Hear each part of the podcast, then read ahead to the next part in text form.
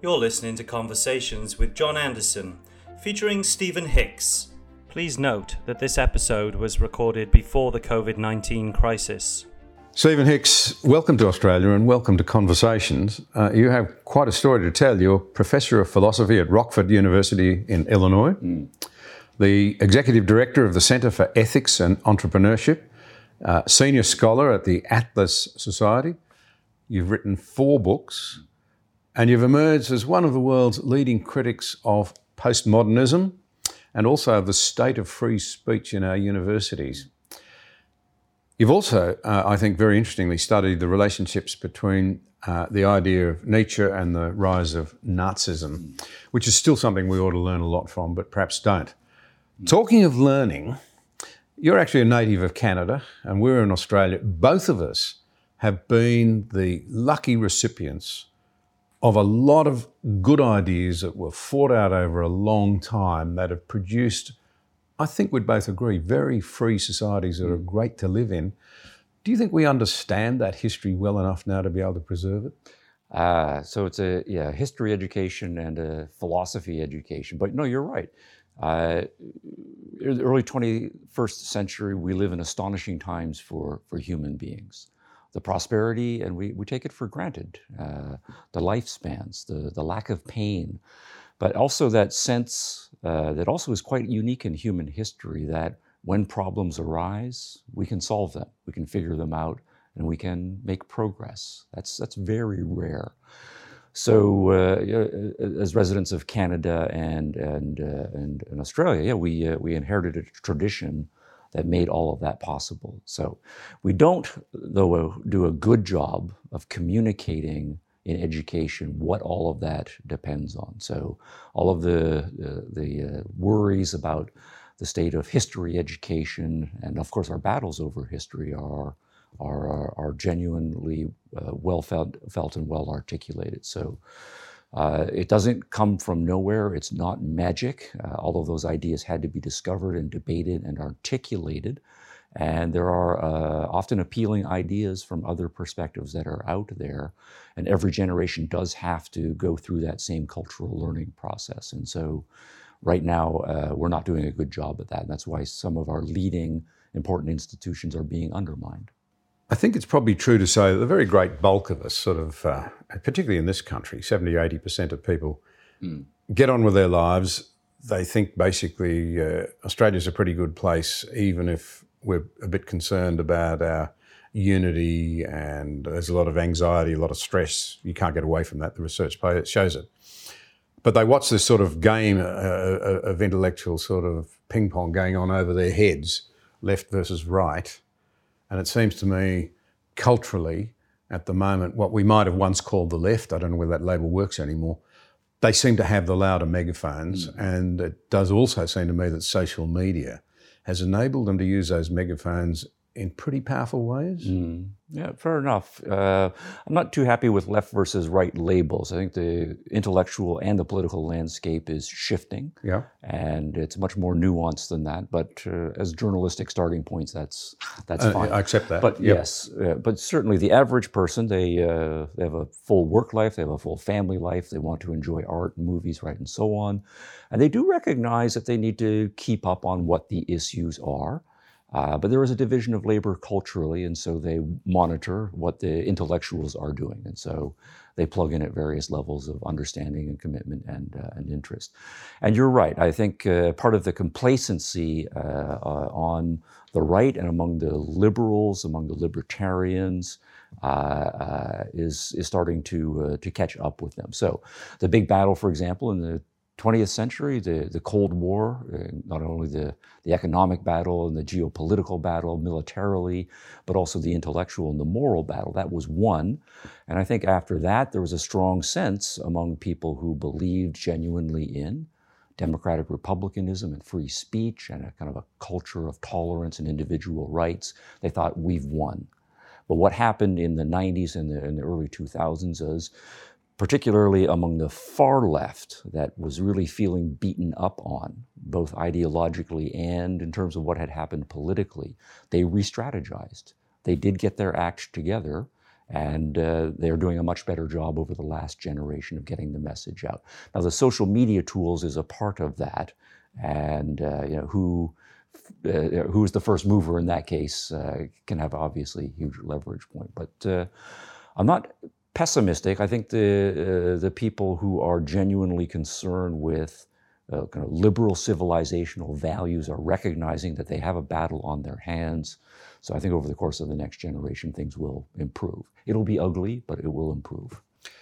Well, you, uh, you, you're very familiar with the academic scene in America, yeah. and it's probably much the same in the West. One of the things that strikes me, though, is that this battle royal has reached fever pitch in the English-speaking world, mm-hmm. the places that are basically depri- derived from Great Britain, with the mother of parliaments, and in many ways uh, a place that became a high watermark for civilised behaviour mm-hmm. and respectful debate. Mm-hmm. Why is it that the English-speaking world seems to be the place where these battles are most fiercely fought today? Yeah. Or am I wrong? Right. No, I think no, I think that's that's right. I think partly it's a it's a product of having a wealthy society. Because if you have a wealthy society, then you will attract the best intellectuals and you'll be able to afford to buy the best intellectuals. Part of it will be a, a historical reason that the big disasters in twentieth century politics happened primarily in Europe. The disasters of communism or international socialism, those are European exports. National socialism, another European battle. And but what happened then was that the, the intellectuals and cultural activists, they got out of those places largely, and they went then to the West, but they brought their cultural heritage with them. I think it's also uh, not accidental that it happens in those places, because those are the civilizations that have the most tradition of tolerating eccentrics, tolerating the expression of any idea, uh, and a, a culture of debate, right, traditionally. So you would expect then, if you've got the brightest intellectuals from all over the world, and you've got a lot of money, and you're, you have a culture that encourages people to put any idea out there and debate it vigorously, that that's where the fireworks are most going to happen. So there we are. But that immediately brings us to the point of the, the great debate about free speech, which you've written a lot about. Yes, that's right. Does that mean that somehow or other, because they're able to argue their case passionately, uh, they've won because they're right? Our universities seem very monochrome in their views now. If there's this clash of ideas that we've encouraged, why is it that one set of ideas, which might be broadly defined, I suppose, as this sort of emergence of postmodernism or of identity politics on the back of postmodernism, yeah, would that be the way right. to put it? Why is it that the universities seem to be now almost hotbeds of conformity? All right. Yeah. Well, I think there's a two-step argument that has to be developed there, and my home field of philosophy, I think, is the, the problem. What happened is, Uh, during the Enlightenment era, uh, the birth of modern science and the, the, the optimism that we can solve problems, that we can uh, have a democratic republican system because most people are rational and they can learn, and we can have these great public debates and the voters will most of the time get it right. And when they screw up, they will recognize that they've screwed up, and in the next election, they'll change their minds.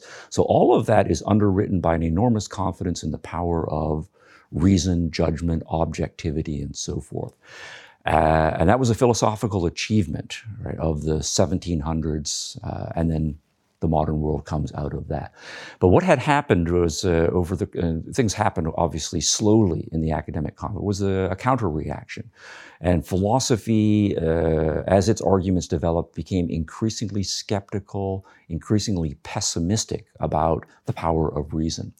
And so what happened by the time you get to the middle part of the twentieth century was that philosophy was in a very skeptical place, right? That we don't uh, have the ability to observe the world and get it correctly, that we're trapped in a subjective reality, that our concept- concepts and propositions and theories are largely arbitrary and socially subjective constructs.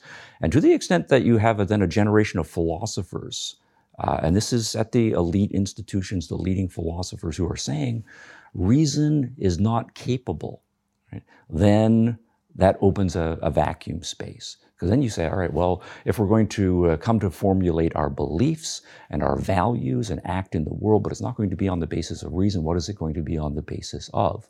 And then you turn to much more subjectivist, irrationalist uh, uh, sources for those things, and that sets you up for a different kind of kind of debate. If you remember, free speech and the principle of free speech, it depends on a couple of things. One is that you think uh, uh, individuals need to think for themselves, and you want to give them space to think for themselves, to try out different ideas. Uh, but if you don't think that individuals are primaries, or that individuals can think, or that the result of thinking is that important, then you're not going to be that interested in training the individual's capacity for, for thinking. But also, a free speech culture is a, partly a social phenomenon, that uh, uh, you know, each of us has to think for ourselves, but we all start off with a limited amount of knowledge, and my knowledge set or belief set Uh, is partly overlapping with yours. I don't have a whole lock on the truth, but neither do you. I've got some falsehoods in my system. You've got some falsehoods in your system. So the idea then is that a competition or a contesting of our ideas will be a winnowing out process. And if I'm open to the good ideas that you have, right, and if I'm open to your criticism of my ideas, and so then we have in place an open-mindedness and a toleration, then I think I'm going to be better off as a result of that. It's going to be a partly painful process because my ideas are going to be bruised. I have to admit sometimes that I've made mistakes.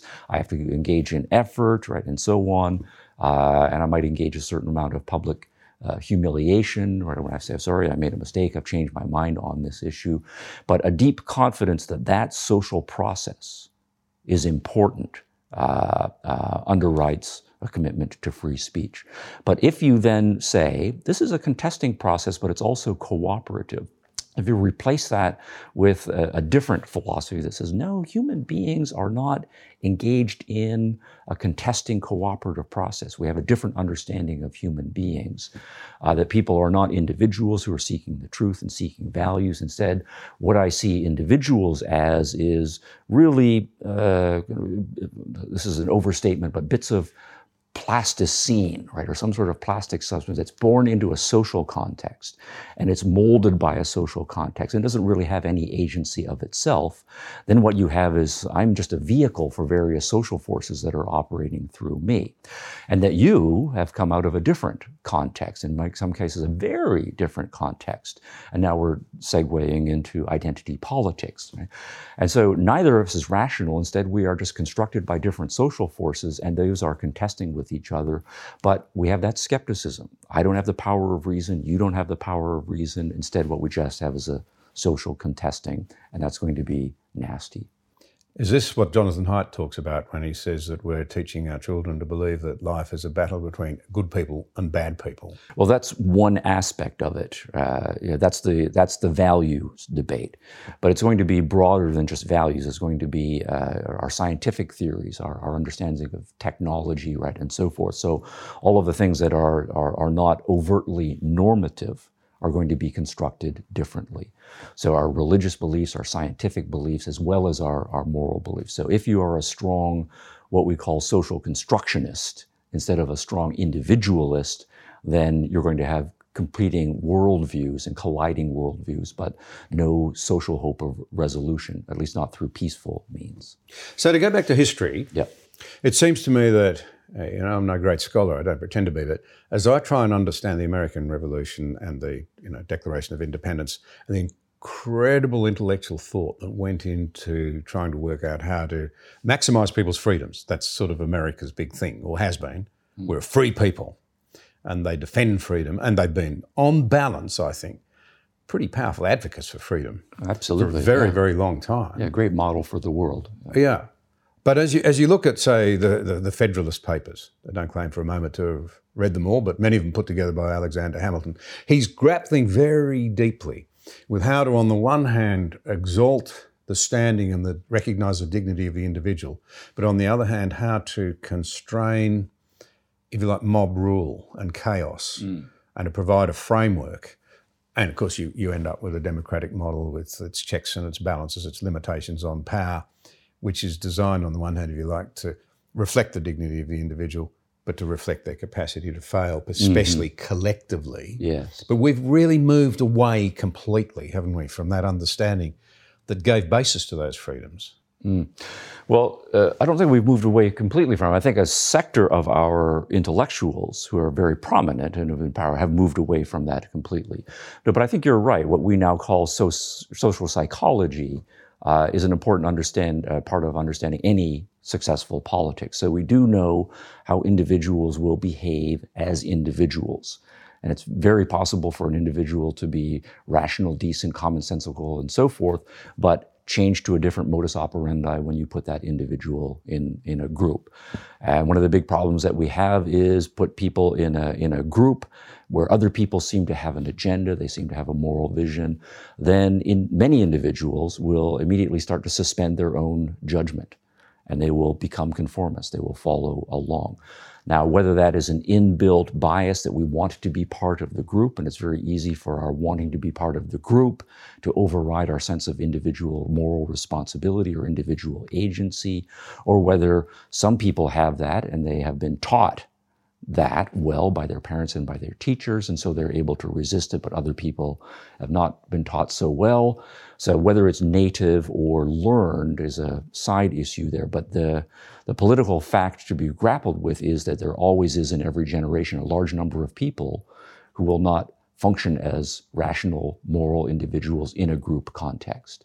Uh, and so the possibility of mob rule certainly is there.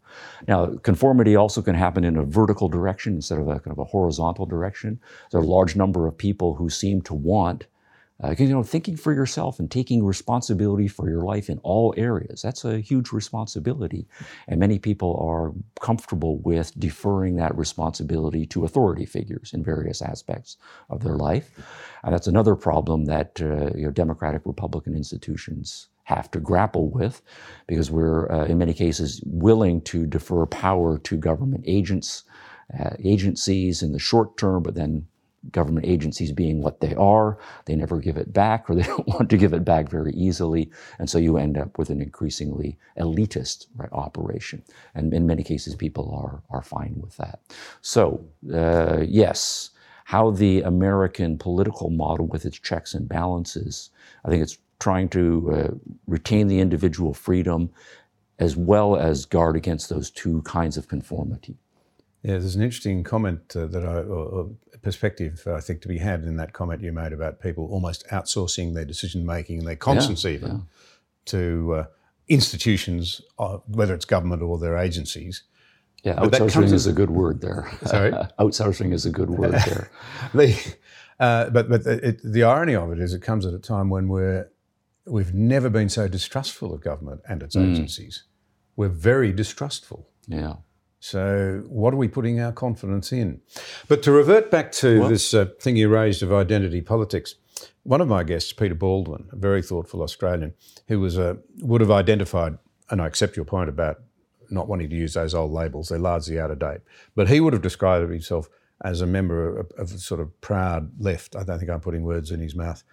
Uh, and his goals, I think, as, as a member of the left, I've always seen as noble, even if I vehemently disagreed with how the left wanted to get there. But he would have said, and he did say in one of these conversations, that there was, when he was a left-wing member of the Labour Party in Australia, his goal was universalism. So if you've got marginalised people, if you've got people who are doing it tough or not being treated fairly, the idea is to elevate them up into family Australia, yes, into the community. But now, in the name of identity politics, Uh, we're, we're sort of creating a new aristocracy, usually based on victimhood. Mm. Even if the person doesn't see themselves as a victim, they're painted as victims. And and and so instead of universalism, we're almost creating, in the name of identity politics, a new set of aristocratic groupings mm. who have to be accorded, you know, special attention. Yeah. So you're, How do we you're, understand yeah. identity politics a bit better? Yeah. Uh, I think there's two dimensions packed into your question there. That's that's exactly right about the left. I mean, one thing is that the older left tradition has been universalistic, that we're all human beings, we all have the same fundamental values, we want to live a good, meaningful life. Uh, and then the question socially is, how do we make it possible? What's the cultural and political infrastructure going to be so that all human beings can live the best human life? And then left and right and so forth have a different set of values at some level, but also a different understanding of what institutions are, are going to get people there. That was largely abandoned in the nineteen sixties in the left for pol- philosophical reasons, that they stopped believing that there is a single human nature, right? That there are human natures, plural, constructed by different groups. Uh, and so what we have to understand is men and women to some extent are different, the races are different, the ethnicities are different, and so forth. And getting away from that Marxist, per, per, uh, as, a, as a key example, you know, that the workers of the world are united in their humanity and they have one set of economic interests that need to be realized. The left became much more plural, and a certain kind of multiculturalism then came out of that. So that's one issue. Now the other issue that is, uh, and this is, comes to the, the victim issue here, is are we trying to raise those who we think are dispossessed or underprivileged or in a weaker position to The, what we take to be the normal Australian or, or, or, or Western or human standing? Uh, or do we have another agenda at work? And this is a very interesting thing about the history of left. And I, I, and I think there are different species of leftists here. Are you more interested genuinely in helping the poor and the weak and the dispossessed get better? Or are you really interested in bringing down the the rich and the powerful? So are you animated more by destruction and and resentment and envy? And that has been a powerful left tradition. Or are you actually motivated by compassion for the underprivileged? So I think what has happened here is that uh, the left has gone through various metamorphoses. In the first uh, century and a half or so of modern leftism, you had both sides. I mean, even John Stuart Mill and Friedrich Nietzsche, both of whom were critical of the left, were going out of their way to say, if you really want to know what hatred and envy and resentment look like, look at the far leftists. And that's back in the nineteenth century. But at the same time, to be fair to the left, there are any number of them, George Orwell and others among them, who have been genuinely motivated by poverty is not the normal human condition. Damn it, we should be able to solve this as a society. So I think both of those motivations are there.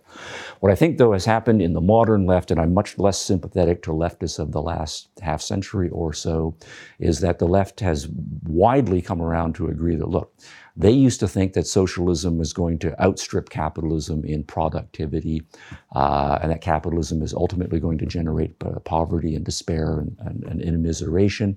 And they just had to abandon that argument because, you know, free market capitalism, uh, if anyone has a shred of intellectual honesty about them, has been the greatest boon to human beings ever. Uh, lifting billions of people out of poverty, extending lifestyles and so forth. There is no debate.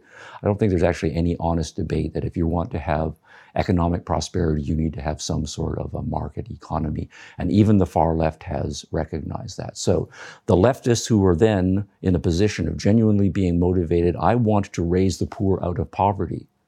The honest thing then for them to do is to say, all right, I have to convert to some sort of market liberalism. And a significant number of them did. They repackaged themselves as centrists. Some went over to uh, to capitalism and so forth. But what you're then left with, though, is the resenters, the ones who are not actually motivated by that. What they are uh, interested in is, I don't know, for whatever reason, I just hate rich people. Right? I hate powerful people. And I don't want to get too psychological in this because, uh, you know, you have to know someone very well to make these sorts of accusations. But we do, uh, I do know a certain number of people personally, and you see this in the writings of the leftists when they are uh, writing more autobiographically about what uh, what motivates them. And a lot of it is not sympathy for the poor, it's just hatred, resentment, and envy for those who they think are, are doing a lot better. And they just get a pleasure out of seeing those people brought down a peg. So the resentment left and uh, uh, and so forth, I think is a, is a powerful animating force. From their perspective, the people who are on the losing end of various cultural battles, who are, are, are dispossessed, right, and so forth, I think they are just being used tactically as pawns. That's not what's really going on. So that's, that's fascinating. It's a really interesting set of insights. Would it be fair to say then that in that context, traditionally Marxists, people committed to communism, really believed the revolution would come, the workers would make it happen, uh, we'd move into a new nirvana where people gave their loyalty to the party and the state. Uh, that collapsed. It became an unacceptable view for all sorts of reasons, many of which you've just touched on. But then you had this sort of rise out of the ashes. It says, well, the workers are not bringing the revolution on, so we've got to attack the institutions of the West mm. in order to bring it down. And then these, um, if you people motivated by resentment, by loathing and distrust of well-being, some of whom, let's face it, have just been damaged by terrible experiences. Mm. Underneath it all are probably people who would like to break free, uh, I suspect. But nonetheless, they're consumed by this loathing and hatred. And it's more about just smashing what we have rather than having an alternate vision for a better way to live. Mm. Yeah, absolutely. Uh, you know, you don't have to go to politics to see this. You can see this in many other walks of life. You know, if you have set some great goals for yourself as a young person, and uh, then you didn't take the leap, you didn't go for it, right? But then you see other people who went for it, and they made it. How do you think about yourself yeah. when you get into your thirties and your forties? That's a that's a real psychological type, independent of politics. But of course, uh, another variation on that is that you did go for it. You went, you sought your dream in Hollywood and Broadway or in uh, in business or whatever, but you failed. And you had to go back home with your tail between the, your legs uh, to or whatever you thought you were escaping from. And then uh, you realize the rest of your life, you're going to be a mediocrity. How do you feel when you see other people out there succeeding in their dreams? That is a real psychological problem. So uh, people who uh, suffer from failures of courage or just genuine failure, but they don't pick themselves up and try again, uh, there is going to be a political manifestation of that, and, and, and resentment politics is a is a real phenomenon. Now, I, though, follow the philosophical developments more. And another thing here is it's a cognitive failure, that if you're an intellectual and you're genuinely motivated by truth-seeking, then one of the things that you have to do is be willing to say, I have a hypothesis, and I'm going to put it to the empirical test, and when it fails the empirical test, I am going to modify my hypothesis, and in more extreme cases, abandon my hypothesis. hypothesis. And this is not a resentment issue, but uh, another kind of psychological problem that human beings can have. It's very hard for people to admit that they have made a mistake. And it's an unforgivable sin among intellectuals, but a huge number of intellectuals do commit this sin on a fairly regular basis. Uh, they commit to a certain belief system when they're eighteen or twenty. They know that they're pretty smart, and they make a very strong commitment. And truth comes to shove, they're not going to change their minds on, on those fundamentals, no matter what the empirical evidence is. But because they're clever, they always find ways to modify, double down, triple down, and so forth, their hypothesis, so to, to preserve their image. And this is uh, uh, you know, a psychological uh, uh, explanation out of, but to preserve your image as a smart person who has a has a lock on the truth. That's a real phenomenon, and it's also independent of politics, but if you're committed to a political viewpoint when you're a young person and you're not ever going to change your mind, then you'll just get increasingly sophisticated iterations of that that goes on. So uh, what we have had then in the left, and this is my unsympathetic reading of the left, is a huge number of young people who were motivated in the early part of the twentieth century by socialism as a noble vision of the world, but they really held it, bottom line, as a faith commitment. And so when the empirical evidence piles up against it, they're still not going to change it. They're just going to find more clever strategies. So the trendy labels for this, you know, Frankfurt School, Cultural Marxism, Postmodernism, Deconstruction, and so forth. So there's an indefinite number of variations, but I see them all as variations of people who want to simply double down on a failed theory. A question that immediately arises out of that for me, and, and one of the observations I'd make is that a lot of people who are very comfortable that are products of the university seem to make the same mistake, that somehow or other um, very reluctant to not only admit they're wrong, but they're locked into positions that it seems to me they couldn't hold if they understood history. Mm. you plainly believe that history is a great guide. It can it shows what's worked and what it hasn't. Yeah. But we don't seem to... It's almost as though now uh, somehow or other no one who's gone behind, before us had any real insights or wisdom. Yeah. Well, yeah, history education, I, I do intellectual history, but the, the the debasement of history education and the gutting of history is part and parcel of this process. Uh, if you're a skeptic or a relativist in your philosophical orientation, then immediately history is going to become less important. Because the idea of the, the, the Santayana phrase, that we need to learn from the lessons of history, otherwise we're going to repeat them, built into that is a kind of universalism, that human beings stay largely the same over the course of history, and that then you can see history as a kind of laboratory, and you apply scientific method to history. And then you generalize to what the lesson is, and the lesson will apply because to humans, despite different cultural contexts, there are general lessons that will apply. But if you're a skeptic and a relativist, you will think, well, you know, all of these big whopping generalizations that the historians want to come up with, well, we don't believe that that's possible because we're skeptical about the power of Uh, empirical science applied to, to applied to history. And then if we are relativistic, then we're going to say, no, no, no. Uh, people back then or in that other part of the world, they were just so different. The differences vastly outweigh any residual human similarity. So whatever lessons you might be able to figure about the way things were done in the sixteenth century or the fourth century or whatever, they're not going to be applicable to our times because we are very different people and the times are very different. So on both scores, history goes out the window. Instead, what you will do is you will use history tactically. If there's a historical tidbit that you think can support your ideological position, then you will trot that out. But there's no strategic use of history. And so as a result of that, um, uh, history education isn't going to happen, and then younger people aren't going to have the the uh, the knowledge base in which to understand their institutions. So we see in both Britain and America, young people very attracted, turning out in large numbers to support very, very old men, yeah, old white men, well, ironically, if I may say so, who are offering essentially socialistic um, right. solutions that have been tried and tried and tried again yeah. over the last five hundred years and have never worked. Right. But there's no awareness of that. That's right, and that, that is a big problem. Um, now, you know, it's easy to to be flippant. I mean, every younger generation, I know I was this way, we, we think that we are rediscovering everything right for ourselves.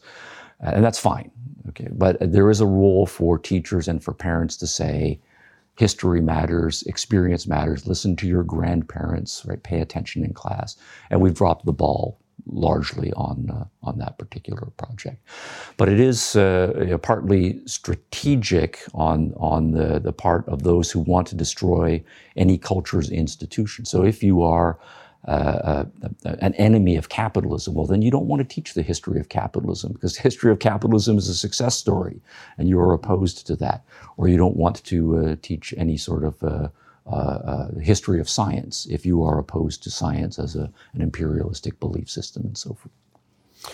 I was extraordinarily fortunate to go to the University of Sydney in the nineteen seventies and study some history.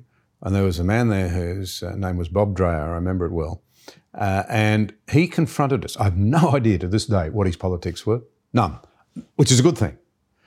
But he confronted, as I understood it in my mind, with the reality that um, Western democratic capitalism had certainly given us a lot of freedoms, but it had also, if you like, Western thought had produced two terrible aberrations, one on the left, if you like, one on the right, communism and, and, and, and, and fascism, yeah. uh, which were very, very ugly and which, for me, seemed to offer incredible lessons about the wisdom of staying true to the, you know, the classic Western understanding, I suppose you'd say, of human nature mm-hmm. and of the need to you know, manage your checks and balances, which I see as democracy. But you yourself have written about the dangers, I think, uh, or, or you plainly think we can learn a lot from uh, Nietzsche and other influences producing Nazism. Mm-hmm.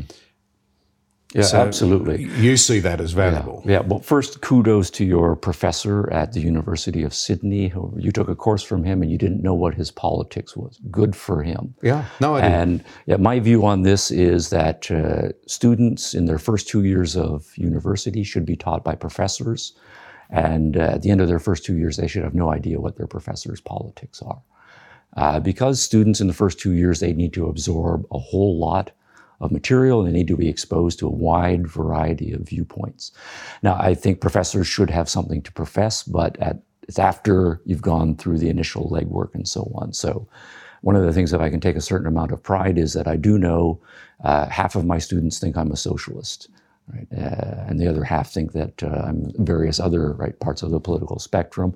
When they take more advanced courses with me, then they, they come to know. But I think that is uh, uh, still what a large number of well-meaning professors will do. They are still genuinely committed to education, as bad as many of the horror stories are coming out of uh, out of uh, contemporary universities are. But that's what we need to to to reinvigorate. Now, you mentioned, yes, Nietzsche and uh, and the issue of the Nazis, and what can we learn from uh, the nineteen twenties, the Weimar Republic, and the, the culture that then gave rise to to the Nazis. Now, yeah, one of the things is that uh, absolutely everybody needs to know something about Nietzsche. He is the most important philosopher, uh, influence on an enormous right, variety of thinkers in the twentieth century. Atheist and theist, far left, far right, centrist, you name it. Uh, Nietzsche has had an influence on those people. And uh, uh, go ahead. Just, just a little thing here that I would say.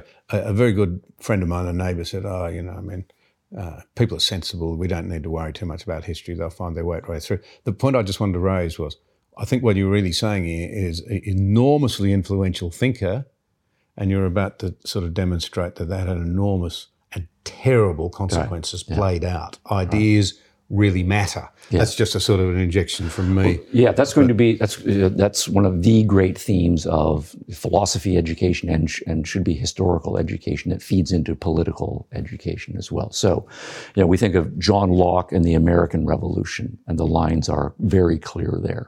Uh, Jean-Jacques Rousseau and the French Revolution, the terrible third generation French revolutionaries were all disciples of Rousseau. Karl Marx, his PhD was in philosophy. He had a whole philosophical system, and the communist revolutions. And now Nietzsche, and this is the provocative part, uh, and the connection to National Socialism. Uh, yet Nietzsche, absolutely important, but one of the uh, important uh, offshoots here is that all of the theoreticians of Nazism, and these were very well-educated Germans, PhDs from German universities in the early part of the twentieth century. And those were the best universities in the world. These are very well-educated men, uh, and a few women. Uh, and then even the, the Nazi party activists and politicians. Goebbels had a PhD, uh, drew explicitly, right, from Nietzsche, also from Karl Marx, interestingly. Goebbels loved Karl Marx, uh, and, he, and he wrote paeans to uh, to uh, to Marxist economic thought as well. Hitler, in in, in his study, at one of his uh, places, had a bust of, uh, of of the works of Friedrich Nietzsche there. When Mussolini came on a state visit, uh, gave him the collected works of Friedrich Nietzsche as a head of state to head of state gift and so forth. So the, the striking thing then is that, and I think there's a legitimate position here from many uh, Nietzsche scholars and uh, from Nietzsche himself, who would say that they would be horrified by many of the things that the National Socialists did. But at the same time, the National Socialists thought themselves as disciples of not only Nietzsche, but significantly Nietzsche, and they were drawing on, uh, on a, a large number of things there. Now, the important thing here is that Nietzsche is deeply an irrationalist. Uh, he is uh, uh, uh, deeply a conflict model understanding of human beings, that uh, we become our best not by thinking about the world and analyzing facts and being trying to be objective. He doesn't think that's possible. He thinks reason is a very superficial, Johnny-come-lately evolutionary phenomenon, but human beings are deeply instinctual beings. And that what you need to do is channel your instinctual uh, uh, uh, drives And it's out of that that the best artistic creativity and, uh, and including political activism and so forth comes. Uh, but of course, there are different subjectivities, and, uh, and he has a, a quasi-evolutionary understanding that it's the predator species fighting against predator species for dominance, but we also see the vast majority of others as kind of sheep and, and, and prey-type animals, and we look at them with contempt. Uh, but that is this conflict of predator types that are willing to use others for their own advance and to use other predator types who are strong in the contest to demonstrate uh, and to bring out the higher type in themselves. That's how history advances. And so the Nazis loved those themes in Nietzsche. So absolutely, here's a philosopher influencing right, practical politics uh, a generation after his death.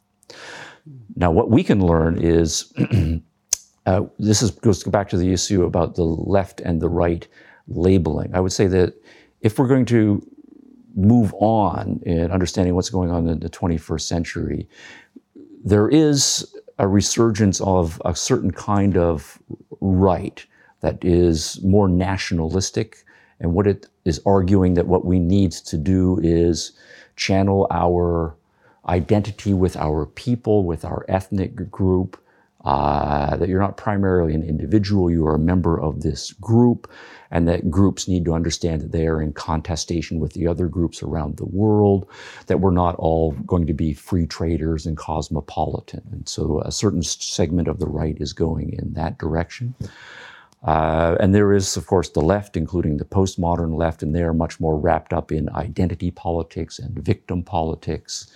Uh, and they don't uh, uh, agree with the right, obviously, but they have the same irrationalist and contesting and conflictual understanding of the way the world works.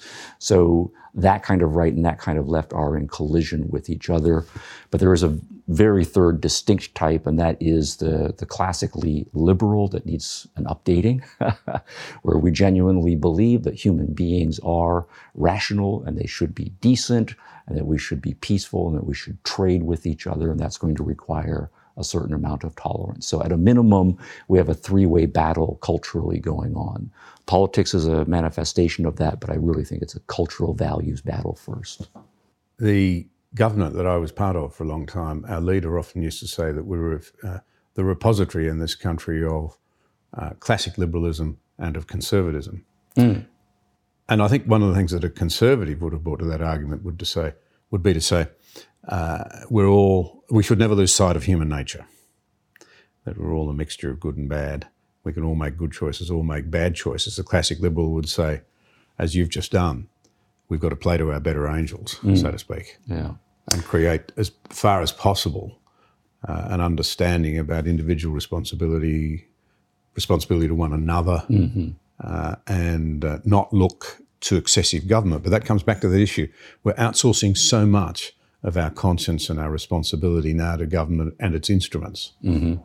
Well, the first, yeah, there's two things uh, built into your, your good question there. Yeah, the first is uh, the point about human nature, and that if we are going to design uh, or set principles in place for healthy civil society and healthy politics, it has to be based on a proper understanding of human nature. And that means we have to do good philosophy. It really is a philosophical battle. What, what is constant in human nature? What is changeable in human nature?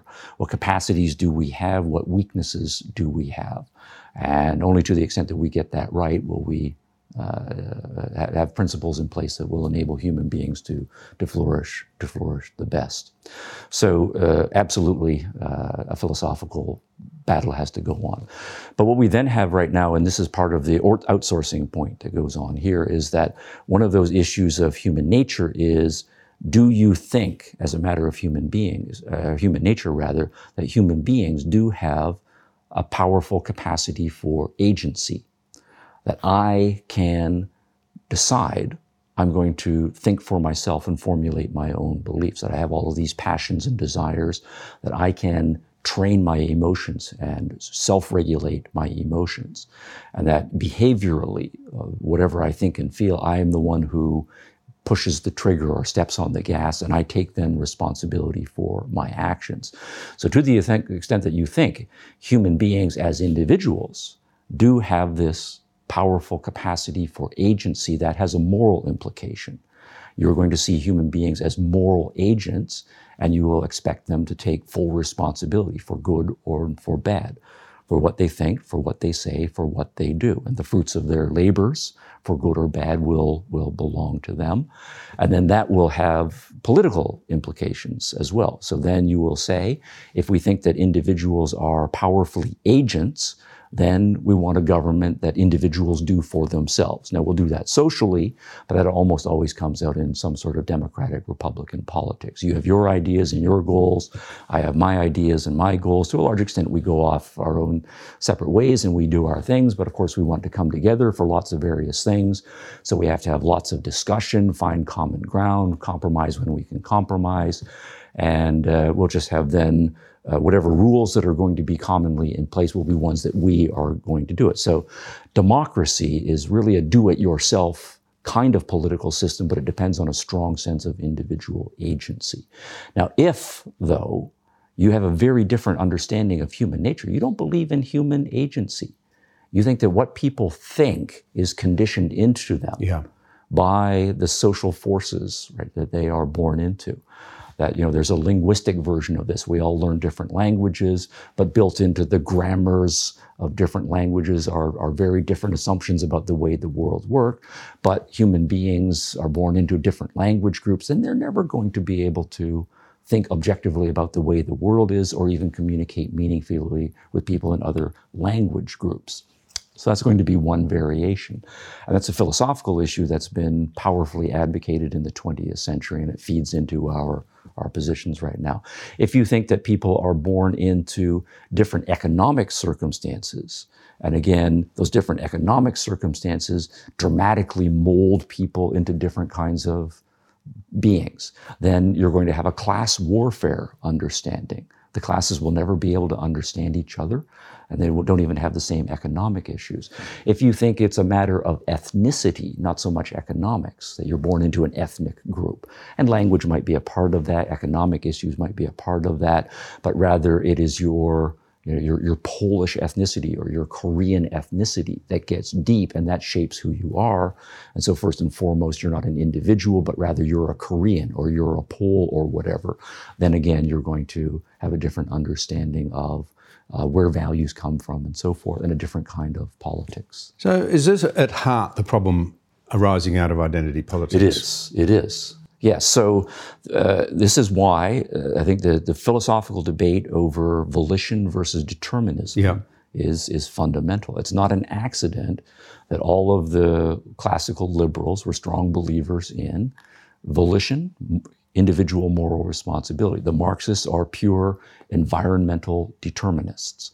Uh, the the, the Sapir-Whorf hypothesis, linguistically, that I just threw out, mm. very powerful in uh, in linguistics.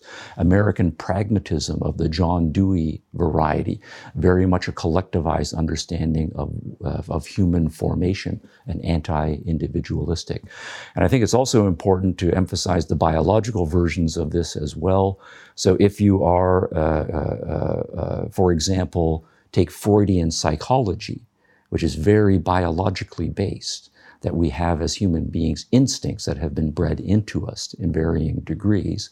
Well, you're not really an individual with any sort of autonomy to think about it. Rather, you know, your, your individual rational agency and your moral agency is just this very thin civilizational veneer that's laying over underlying instinctual biological drives. Pretty and sad so, and low view of human, well, it uh, is. Your fellow humans, really. What identity politics has produced, certainly in this country, is a desertion of the idea that we ought to celebrate and participate in freedom, and if we're responsible, we will look for people who are still being marginalised and try and include them, you know, out of a generosity of spirit and doing what you ought to by your neighbour because, you know, that's the right thing to do, to a situation now where we say to people, well, you have rights, uh, but by the way, they're uh, clashing rights, so you've got to compete for your rights. Mm-hmm. And so we've set up all of this discrimination uh, and anti-discrimination legislation in this country over the last nearly sixty years now. Mm-hmm.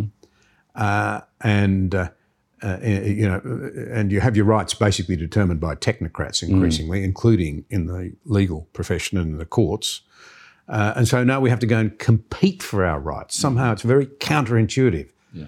It's nowhere near as noble as saying we'll celebrate freedom, we'll exercise freedom, and we'll try and create the greatest freedoms possible for ourselves and everyone around us. Yeah.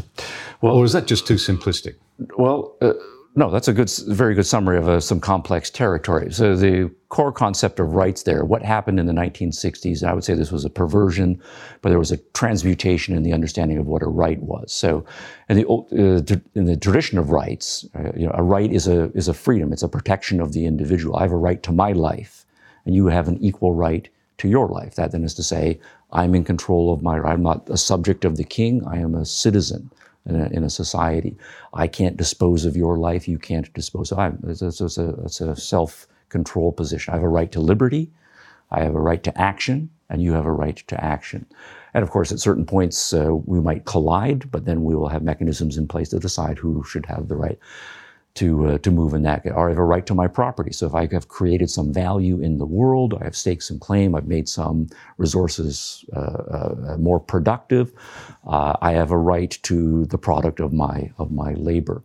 And none of those are are contesting rights, because then they're saying that, you know, my body, my life, and and my productivity belong to me, and equally the same can be said said for you. What happened, though, is the older uh, concept of entitlements or uh, uh, charity or philanthropy. Then we say, well, what do we do about the people who are not keeping up or who have fallen behind?